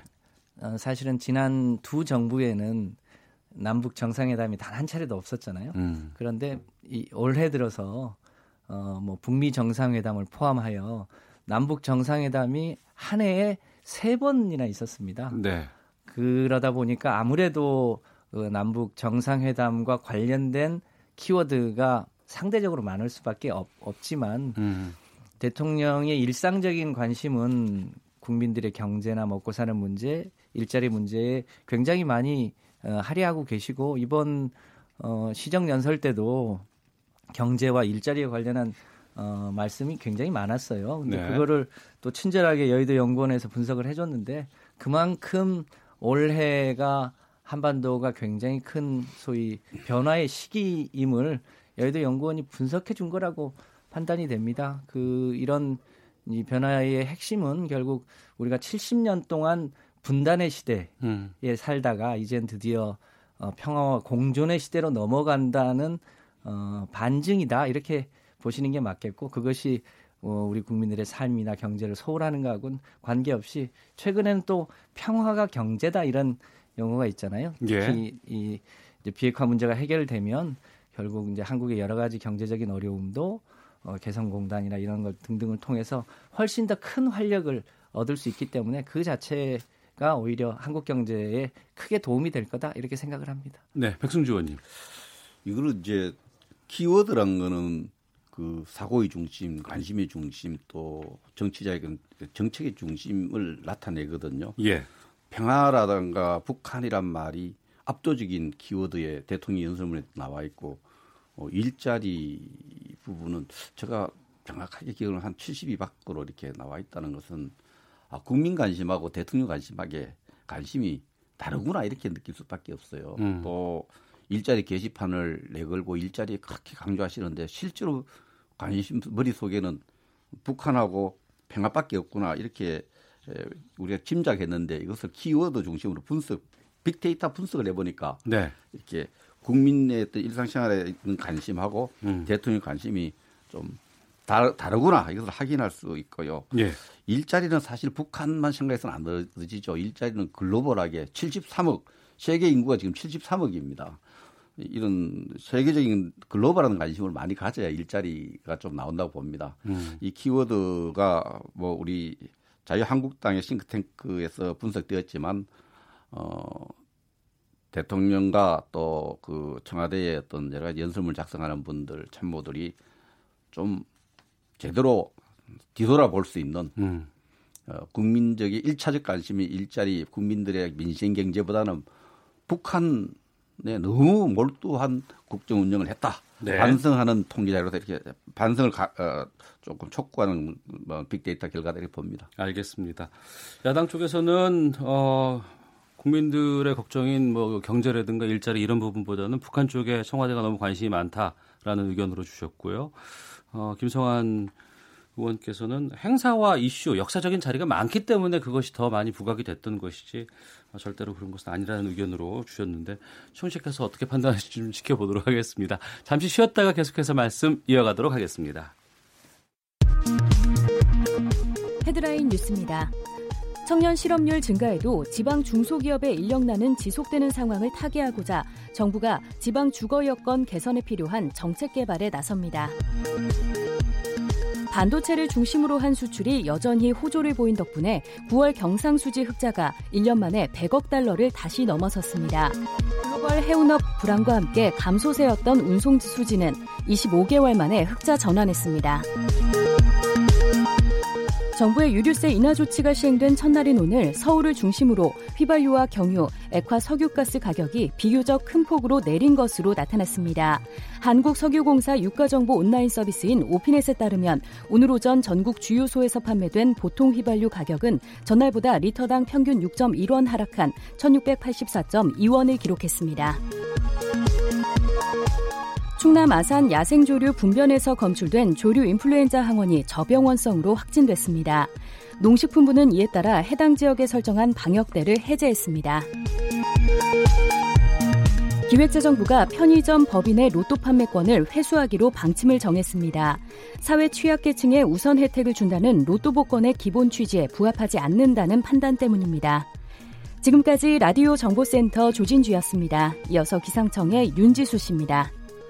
네, 미세먼지와 날씨 정보입니다. 미세먼지 상황이 썩 좋지 않습니다. 지금 서쪽 지역을 중심으로 미세먼지는 나쁨 단계, 초미세먼지의 경우 서울과 인천, 경기, 전라북도 지역은 매우 나쁨 단계를 보이고 있는 가운데 초미세먼지 주의보가 내려진 곳도 많습니다.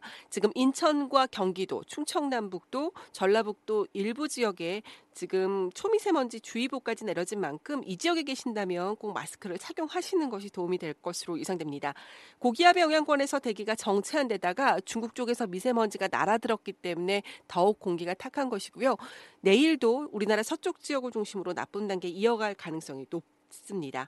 하늘은 비교적 맑았는데 서쪽 지역보다 서서히 구름량이 늘고 있습니다. 그리고 동풍의 영향을 받는 강원 영동지방 오늘 가끔 비가 내리겠고 밤이 되면 경상북도 북부 동해안 지역까지 비가 확대되겠습니다. 이 비는 내일까지 이어지겠고요. 또 내일 새벽부터 오전 사이에는 중부지방과 경상북도 북부 내륙 지역에서도 서해상에 위치한 기압골의 영향을 받기 때문에 가끔 비가 조금 내릴 것으로 예상됩니다. 비다운 비는 모레 목요일에 내리면서 미세먼지 상황도 좀 더 나아질 것으로 예상되고 목요일에는 중부 지방과 남해안, 제주도 지방을 중심으로 다소 많은 비가 내릴 가능성도 높은 상태입니다. 오늘 낮 최고는 서울 십칠 도, 부산 이십일 도 등 전국은 십육 도에서 이십일 도의 분포로 일교차 크게 벌어지면서 온화한 날씨 좀 더 이어지겠습니다. 지금 서울 기온은 십육 점 일 도, 습도 오십삼 퍼센트입니다. 지금까지 미세먼지와 날씨 정보였습니다. 다음은 이 시각 교통 상황 알아보겠습니다. 케이비에스 교통정보센터의 이송희 씨입니다. 이 시각 교통정보입니다. 돌발 상황 때문에 고속도로 지나기가 계속 어렵습니다. 먼저 부산 외곽순환고속도로 기장 쪽으로는 기장 분기점 부근에 났었던 화물차 관련 추돌 사고야 바로 기장 철마인터체인지부터 이 킬로미터 구간으로 정체가 남아있고, 경부고속도로 서울 쪽으로는 건천 휴게소 부근 이 차로에서 승용차 관련 추돌 사고가 나면서 일 킬로미터 구간으로 속도를 매냅니다. 중부 내륙간고속도로 양평 쪽으로는 감곡 부근 일 차로에서 작업을 하고 있어서 감곡 인터체인지 일대 사 킬로미터 구간으로 지체고요.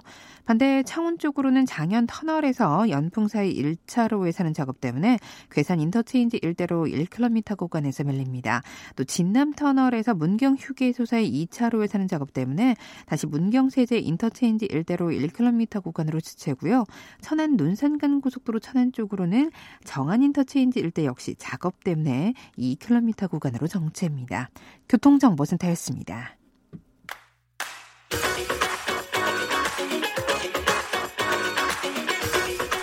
오태훈의 시사본부는 청취자 여러분의 참여를 기다리고 있습니다. 문자번호 샵 구칠삼공, 짧은 문자 오십 원, 긴 문자 백 원의 정보 이용료가 있고요. 콩 게시판은 무료입니다. 생방송 중에 참여해주세요.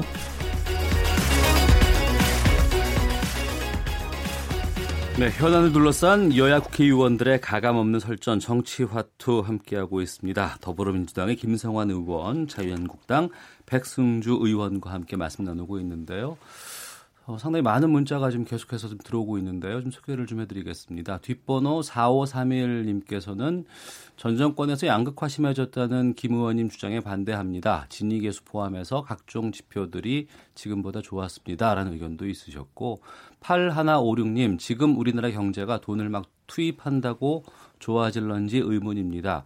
예산 합당하게 집행했으면 좋겠습니다. 육삼육이 님, 이제라도 여야정 협의체가 마련된 건 매우 잘된 일입니다.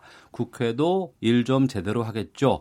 남북관계 개선도 잘 의논해서 진행하길 기대하겠습니다. 전형민님, 임종석 실장에 대해 논란이 있는데 전 정권 비서실장보다 제대로 일하고 있다고 봅니다. 라는 의견도 주셨습니다. 어, 다음 주제로 좀 가보겠습니다. 교체설 시달리고 있는 청와대 장하성 정책실장이 당정청 회의 모두 발언에서 경제 악화 상황에 대해 사과하면서도 공개적으로는 시장 주도 경제를 비판했습니다. 그러면서 내년도 예산안이 반영되면 소득 주도 성장 효과가 반드시 나타날 것이다. 이걸 강조하기도 했는데요. 이러한 발언에 대해서 어, 어떻게 보시는지 백승주 의원께서 먼저 말씀해 주시죠. 그 정책에 이제 좋은 정책, 평가가 좋은 정책은 아버지가 많다. 나쁜 정책은 아버지가 없다 그래요. 음. 좋은 정, 평, 평판이 좋은 정책은 자기가 했다는 사람이 많거든요. 네. 이제 분명해졌어요. 소득 주도 성장 정책은 장하선 실장이 하고 있다. 이렇게 음. 보아집니다. 진짜 저는 이 장 실장님께 시장에 한번 나가보라고 하겠습니다. 우리는 국회의원들은 주말 되면 보통 오백 명 가까운 시민들을 만납니다. 시장은 이렇게 아우성인데 정말 고통스러워하고 신음하고 있는데 연말까지 좀 기다려보라 했다가 또 내년까지 기다려보라 하는 것은 정말 무책임을 넘어서서 부도덕하다고 생각합니다. 지금 시장 경제요. 기업한 걸 후회하고 자영업 운영 걸 후회하는 사람이 너무 많습니다. 음. 이것이 뭐 오늘의 소득주도 성장 때문이다 이렇게 인과관계를 우리가 뭐 딱 부러지게 않지만 적어도 이 소득주도 성장 정책을 주도해온 어, 당신 당장 그만두고 국민에게 사과해야 됩니다. 지금 시장에 나가보면은 제가 말씀드린 것은 실감 말씀인데 너무 청와대 안에 있는 것 같아요. 매주 국회의원들처럼 한 삼사백 명씩 시장 가서 좀 만나보고 실물 경제, 민심 경제 좀 살펴보라고 권해드리고 싶습니다. 네, 김성환 의원님. 지금 한국 경제가 어려운데 어려운 이유가 사실은 여러 가지입니다. 그 크게 보면 두 가지인데요. 한 가지는 한국 경제가 소위 재벌 중심으로 너무 과도하게 한쪽으로 부가 편중되면서 생긴 게 한 가지고요. 또 하나는 시장에서 느끼는 것의 가장 큰 이유 중에 하나는 사실은 저출산 문제가 생각보다 심, 심각합니다. 네. 아이들 수가 급격하게 줄어들면서 그러니까 심지어 약국에 감기약도 덜 팔리고요. 음. 슈퍼마켓에 아이스크림도 덜 팔립니다. 당연히 음식점에 손님도 줄어드는 거죠. 이게 이게 이제 체감으로 오고 있는 거죠. 근데 그게 마치 소득주도 성장 때문에라고 얘기하는 거는 어, 일종의 기승전 소득주도 성장으로 야당이 공격하고 있기 때문에 그런데 네. 이 소득주도 성장은요, 사실은 어, 지난 정부 때 최경환 부총리도 이것이 필요하다고 다 인정했던 거고 세계적으로 임금주도 성장이라는 이름으로 하고 있고요. 음. 지금 뭐 세계적으로 가장 복지국가라고 하는 스웨덴도 스웨덴이 지금의 복지국가가 되게 됐던 시초가 천구백이십팔 년에 짤스바덴 협약과 그리고 이제 그때 같이 갔던 게 어, 소위 연대임금 정책이라고 해서 지금 소득주도 성장하고 비슷한 거거든요. 네. 그 주머니에 뭐가 차야 가서 음식점도 사 먹고 음식도 사고 뭐 병원도 가고 이렇게 하는 음. 거잖아요. 그러니까 그런 측면에서 보면 이 정책이 어, 필요하죠. 다만 이 이제 그 한계 기업이라든지 소상공인이라든지 이런 분들은 그 임금이 올라가는 것을 버티기 어려운 게 있어서 또 네. 정부가 일자리 안정자금이라든지 뭐 카드 수수료를 낮춰준다든지 또 그 그러니까 이, 이제 가계 가계 임, 상가 임대차 보호법을 음. 개정해서 상가 임대차를 보다 안정적으로 한다든지 이런 여러 가지 정책을 같이 추진해 나간다면 네. 어, 이런 임금이 올라가는 과정에서 어, 그것이 이제 플러스 효과로 음. 곧 나타나게 될 거다 이런 거를 장하성 실장이 어, 말한 거라 이렇게 생각합니다. 네, 이제 이게 대한민국 경제가 그렇게 실험 대상이 되고 실험을 할 정도로 작은 규모가 아닙니다. 임금 주도 경제는 말씀하셨지만 학자들 이미 작은 규모의 경제에서 아주 좁은 공간에서 하려고 하면은 효과가 있을 거라도 다 실패한 거예요. 이미 다른 나라가 국민소득 성장 이렇게 안 쓰고 임금 주도 그건 있죠. 근데 이 부분은 이 건강한 한국 경제에 대해서 너무 잔인한 실험을 하고 있는 겁니다. 그래서 지금 어 뭐 김성환 의원님 동의할 겁니다. 아까 시중에 근데 시중에 나가 보면은 지금 자영업자들 중소기업 하는 분들 신음소리가 진짜 큽니다. 이것을 그냥 청와대 안에서 구중궁궐에 앉아가지고 계속해서 대학교 학생들한테 강의하듯이 이렇게 현장은 이렇게 신음소리가 나는데 계속 육 개월 기다려봐라, 일 년 기다려봐라. 그 결과가 나쁘면 물러나면 되고 국민들의 신음소리는 계속 나오는데 그래서 장하성 실장은 지금이라도 오늘 오후라도 시장을 한번 나가보라고 하고 싶어요. 시장을. 네. 그렇게 말씀하시면 세계에서 가장 큰 어, 시장이라고 할 수 있는 미국에서 오바마 정부 때 소위 행정명령을 통해서 어, 최저임금을 대폭 끌어올리는 것을 오바마가 행정명령을 통해서 했잖아요. 예. 어, 그 미국도 최저임금이 굉장히 낮기 때문에 음. 어, 미국 내 양극화가 굉장히 심한 것을 막기 위해서 오바마 행정부 때 미국에서 최저임금을 거의 두 배로 끌어올리는 행정명령을 대통령이 내립니다. 그러면 네. 우리보다 훨씬 큰 미국 정부도 그렇게 하는 건데, 음. 어, 뭐, 그거를 우리, 우리나라만 실험한다가 아니고요. 네. 우리나라도, 어, 누구나, 누구나, 어, 안, 어떤 직업에 종사하든 인간다운 대접을 받을 수 있, 있, 있도록 하자는 취지까지를 포함해서 어, 이제 최저임금을 상향시키는 건데, 다만 이제 그것이 너무 시장의 충격을 많이 줄 수 있기 때문에 그 속도를 좀 조절하자는 취지이지 아마 그 정책 자체에는 여야 다 반대는 아니라고 생각합니다. 알겠습니다. 어, 청취자께서도 의견 많이 보내주고 계시는데요. 이팔육칠 뒷번호 쓰시는 분께서는 정부 여당은 일자리 입으로 말하지만 소리나는 곳마다 세금 퍼다 입마금만 하는 꼴입니다.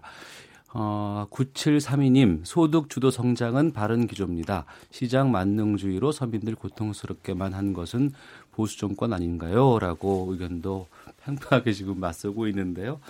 아, 시간이 다 돼서 요 질문만 간단히 좀 드리고 마무리 좀 짓도록 하겠습니다. 양심적 병역 거부 인정되면서 이제 대체 복무제를 둘러싼 논란이 지금 가열되고 있는데요. 어, 대체 복무제 입법 어떤 식으로 돼야 한다고 보시는지 두 분께 간단히 요 말씀 듣고 마치도록 하겠습니다. 김성환 의원 먼저 말씀해 주시죠. 이 용어상의 어려움이 좀 있어서 네. 양심적 병역 거부라고 하니까 그러면 군대 가는 사람은 비양심적이냐 뭐 이런 이제 논쟁이 좀 있는 거죠. 또 그것 때문에 어, 그 양심적 병역 거부자의 소위 대체 복무를 몇 개월 하는 게 맞느냐, 너무 너무 긴 거 아니냐 이런 게 지금 혼재되어 있는 거잖아요. 네. 아무래도 어 이제 종교적 양심에 따른 이제 집총을 종교적 신념에 따른 신념에 예. 따른 어, 그 대상자들을 어떻게 하느냐에 대한 이제 첫 제도적 어, 이제 실험을 이제 처음으로 하는 과정에서 생기는 문제라고 보여집니다. 예. 그 뭐랄까요, 너무 복무 기간을 짧게 하면 음. 어, 시, 실제로 자, 종교적인 신념하고 달리 어, 군을 회피하는 수단으로 이용될 가능성도 있고요. 또 예. 너무 길면 이게 또 어, 체벌적 성격이 있을 수 있기 때문에 어, 우선 시행을 해보면서 차차 음. 문제점을 줄여나가는 방향으로 네. 어, 하면 좋겠고, 이게 그 양심적 병역거부라는 게 어, 세계적으로 쓰는 용어인 모양입니다. 그래서 조금 더 국민들에게 수용성이 높은 용어가 있을지도 한번 더 찾아보면 좋겠다 음. 이런 생각을 하는데요. 네. 시, 이 실제 제도를 시행하면서 어, 혹시 불합리한 게 있으면 조금 보완해 나가면 될 거라고 보여지고요. 이번에 법원 판결은 굉장히 역사적으로 의미 있는 판결이라고 생각합니다. 백승주 의원님. 예, 어, 말씀드리기 전에 미국이 최저임금은 매년 안 올립니다. 아주 부정기적으로 올리고 우리는 매년 올리는 문제가 있다는 걸 제가 한번 어, 청취자께 말씀드리고 싶고요. 이 대체복무제도는 이제 헌법재판소에서 어, 판결이 나오고 다 대법원 나와서 이제 대체복무제도를 모색해야 되는데 어 그게 만약 국, 정부 입법으로 정부가 만들려고 국방위원회 제출하면 제가 법안소위원장으로서 음. 이 문제를 직접 다루어야 됩니다. 다른데 어, 전체적인 또 국민적 공감대를 만든 부분은 대체 복무하는 것이 정상 근무하는 것보다는 좀 힘들어야 된다. 음. 군에 정상적 근무하는 사람보다 대체 복무하는 사람이 힘들어야 되는데 그걸 힘들게 하는 방법은 이제 기간을 길게 하는 예. 일 점 오 배로 할 것인가 이 배로 할 것인가에 대한 논쟁이 있는데 음. 뭐 그런 부분에 있고 또 복무 장소가 뭐 어디서 복무하냐에 따라서 그 또 다르기 때문에 복무 장소에 대한 문제가 있고, 가장 중요한 것은 대체 복무 대상자를 심의하는 구성 심의위원회를 어느 부처에 어떻게 줄 것이고 심의위원회를 어떻게 구성할 것이냐. 네. 어, 특정 종교에 지금 막 신자가 되겠다는 분들이 전화가 많이 는다 그래요. 아 그래요? 이, 이 전화가 많이 오고 있다 그래요. 어. 그래서 이 세 가지 요소를 고려해서 기간과 복무 장소, 심의 구성 요소 이런 부분들을 해서 국민들의 빨리 가는 것보다는 예. 국민들의 여론을 많이 들어서 공청회도 많이 들어서 국민들이 수긍하는 방향으로 대체 복무가 정말 힘들다. 어. 정상 근무하는 것보다 힘들다는 어떤 그러한 느낌을 줄 수 있는 입법이 돼야 되지 않겠냐. 그런 방향으로 입, 입법해 가겠습니다. 법을 만들어 가겠습니다. 알겠습니다. 자, 오태훈의 시사본부 더불어민주당 김성환 의원, 자유한국당 백승주 의원과 함께 현직 의원들의 거침없는 속내 들어보는 정치와투 진행했습니다. 두 분 오늘 말씀 잘 들었습니다. 고맙습니다. 고맙습니다. 감사합니다.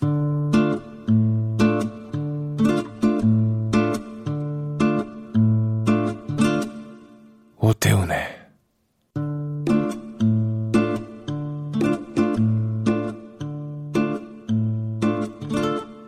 시사본부.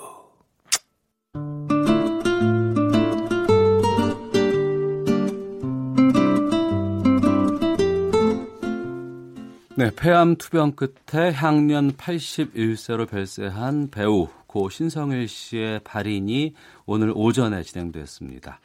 하재근의 문화살롱, 영화 같은 삶을 남기고 영면에 들어간 배우 신성일 씨에 대해서 말씀 나눠보겠습니다. 문화평론가 하재근 씨 자리하셨습니다. 어서 오십시오. 네, 안녕하세요. 예, 발인 오늘 오전에 있었죠? 예, 오늘 어제 입관식했고 예. 오늘 발인했고 음. 경북 영천에 성일가라고 해서 신성일 씨가 생전에 직접 지은 집이 있거든요. 아, 그래요? 예, 그 집 근처에 어, 어, 안장이 됐고 음. 그리고 내일 그 영천에서 어, 신성일 씨 추도식이 열리게 됩니다. 영화인장으로 장례가 치러졌습니다. 예, 영화인장이었고, 그러니까 이 아무리 유명한 영화인이라고 해도 다 영화인장으로 장례가 되는 것은 아닌데 그렇겠죠. 예, 신성일 씨가 워낙 우리나라 한국 영화계에서는 그야말로 압도적인 존재감이기 때문에 음. 뭐 동료, 선배, 후배 할 것 없이 어, 신성일 씨가 가는 것은 한국 영화계의 한 시대가 저무는 것이고 네. 한국 영화계 전체에 이것은 장례다라고 음. 해서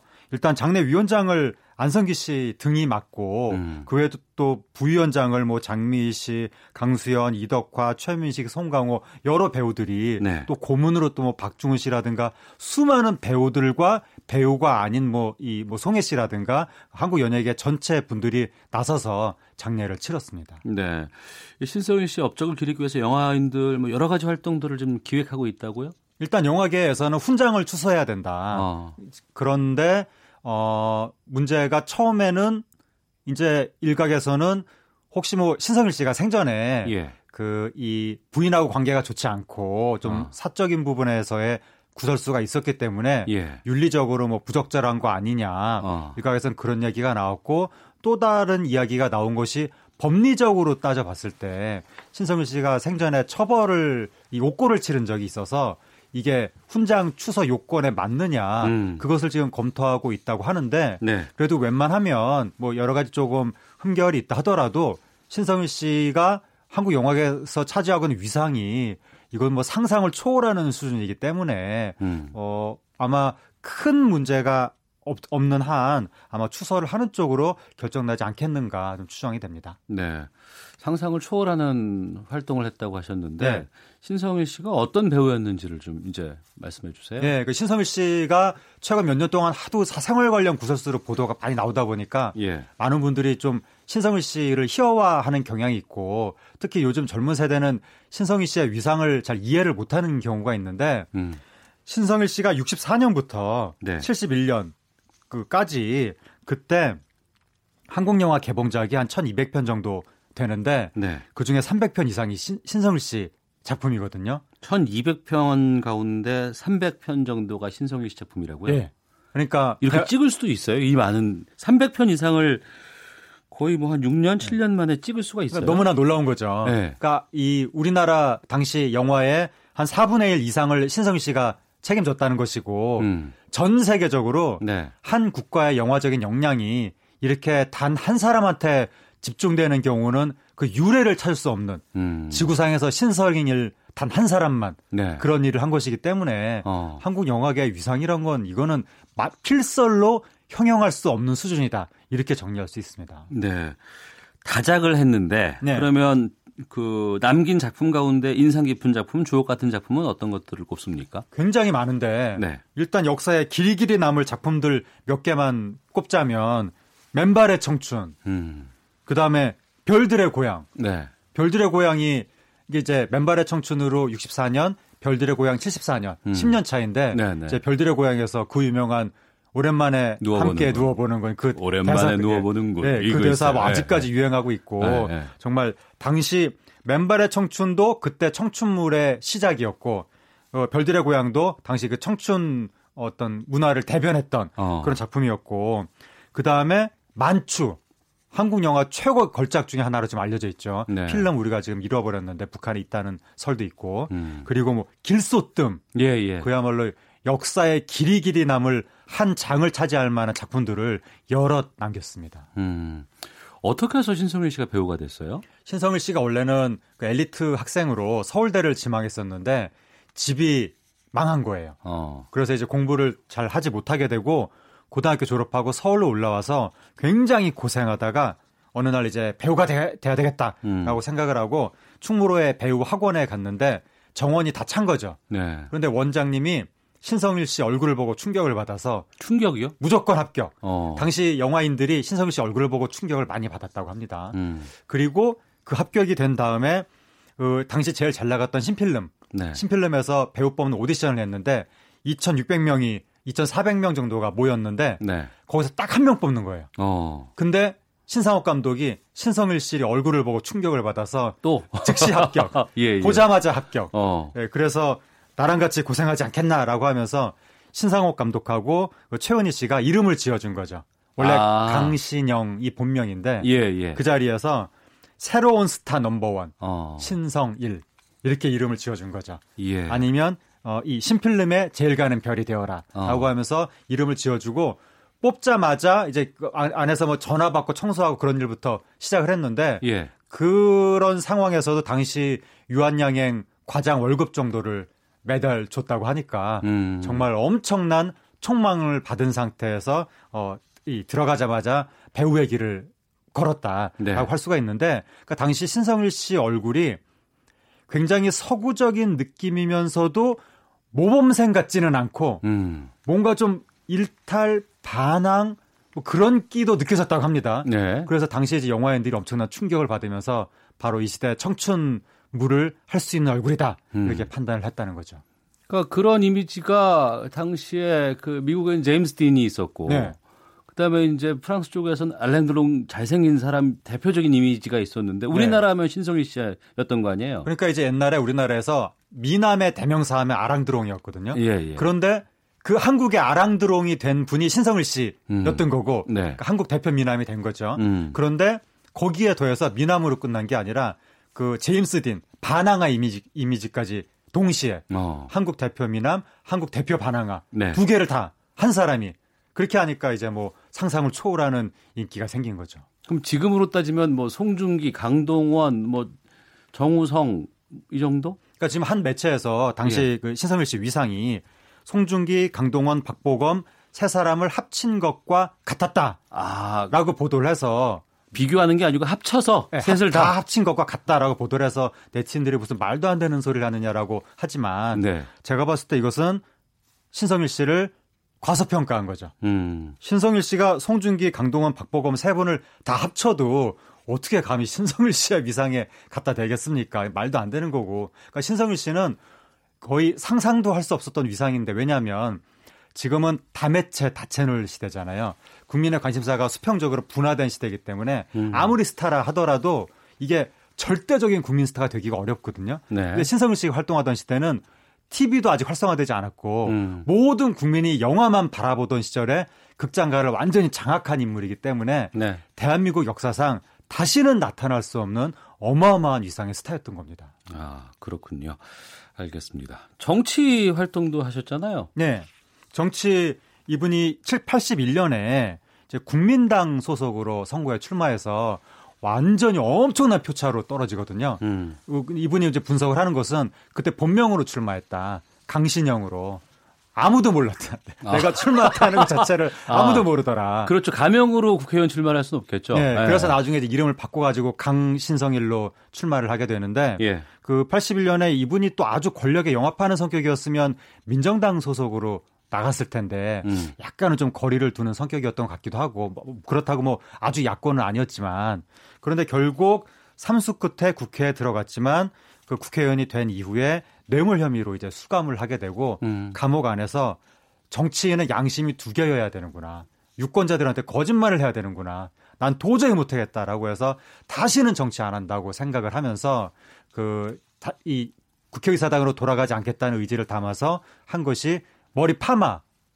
그래서 신성일 씨가 말년에 항상 파마하고 아, 예, 예. 다녔던 게 그 아. 스타일이 그래서 나온 거고. 음. 동시에 또 감옥에 있을 때 윤정희 씨가 예. 베토벤 책을 선물했는데 또 베토, 베토벤의 삶의 감명을 받은 것도 파마의 이유가 됐습니다. 알겠습니다. 자, 또 스타 한 분이 이제 영화계 역사 속으로 좀 사라지게 됐는데요. 아, 다음 주제로 좀 넘어가 보죠. 할리우드 스타 안젤리나 졸리가 한국을 깜짝 방문했습니다. 뭐 에스엔에스에서는 지금 안젤리나 졸리를 봤다라는 목격담이 지금 계속 나오고 있다고요? 예, 안젤리나 졸리의 근황 목격담을 우리가 항상 외신을 통해서 그렇죠. 해외 토픽을 통해서만 네. 접했었는데 지난 주말에 한국 인터넷에 우리나라 블로그 막 이런데 안젤리나 졸리 봤다는 얘기가 올라오기 시작한 거예요. 어, 어디 있었어요? 그래서 삼청동 고깃집 서울 삼청동 네. 고깃집에서 봤다. 어. 뭐 카페에서 봤다. 이런 식의 얘기들이 막 올라오고 사진도 올라오고 하니까 네. 처음에 닮은 사람인가? 음. 안젤리나 졸리가 한국에 왔다는 뉴스. 그 모습이 닮은 사람이 나올 리가 쉽지가 않은 모습이잖아요. 근데 이런 정도 스타면은 입국할 때 보도가 되는데 네. 보도가 안 됐기 때문에 음. 이게 어떻게 된 건가 했었는데 확인을 해보니까 맞았다는 거죠. 어. 그러니까 삼청동에서 그 이 아들하고 같이 음. 고기도 먹었고 커피도 마시고 또 이 우리나라 서울에 있는 대학교에 가서 캠퍼스 탐방도 음. 했다고 합니다. 네, 왜 온 거예요?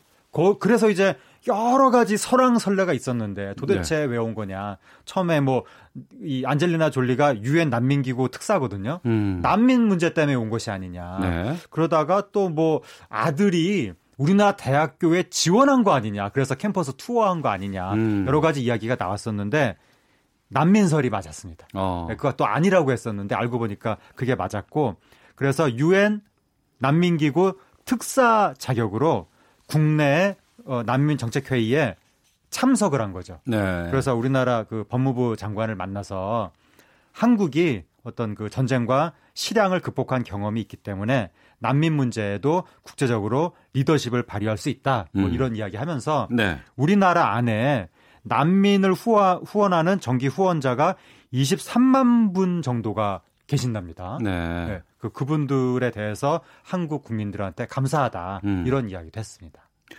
그 유엔 난민기구 친선대사는 우리나라 정우성 씨 있잖아요. 네. 어. 정우성 씨를 그래서 이번에 만났습니다. 아, 그래요? 네. 정우성 씨가 유엔 난민기구 친선대사니까 그 얼마 전에 예멘 난민 문제 한참 막 시끄러웠잖아요.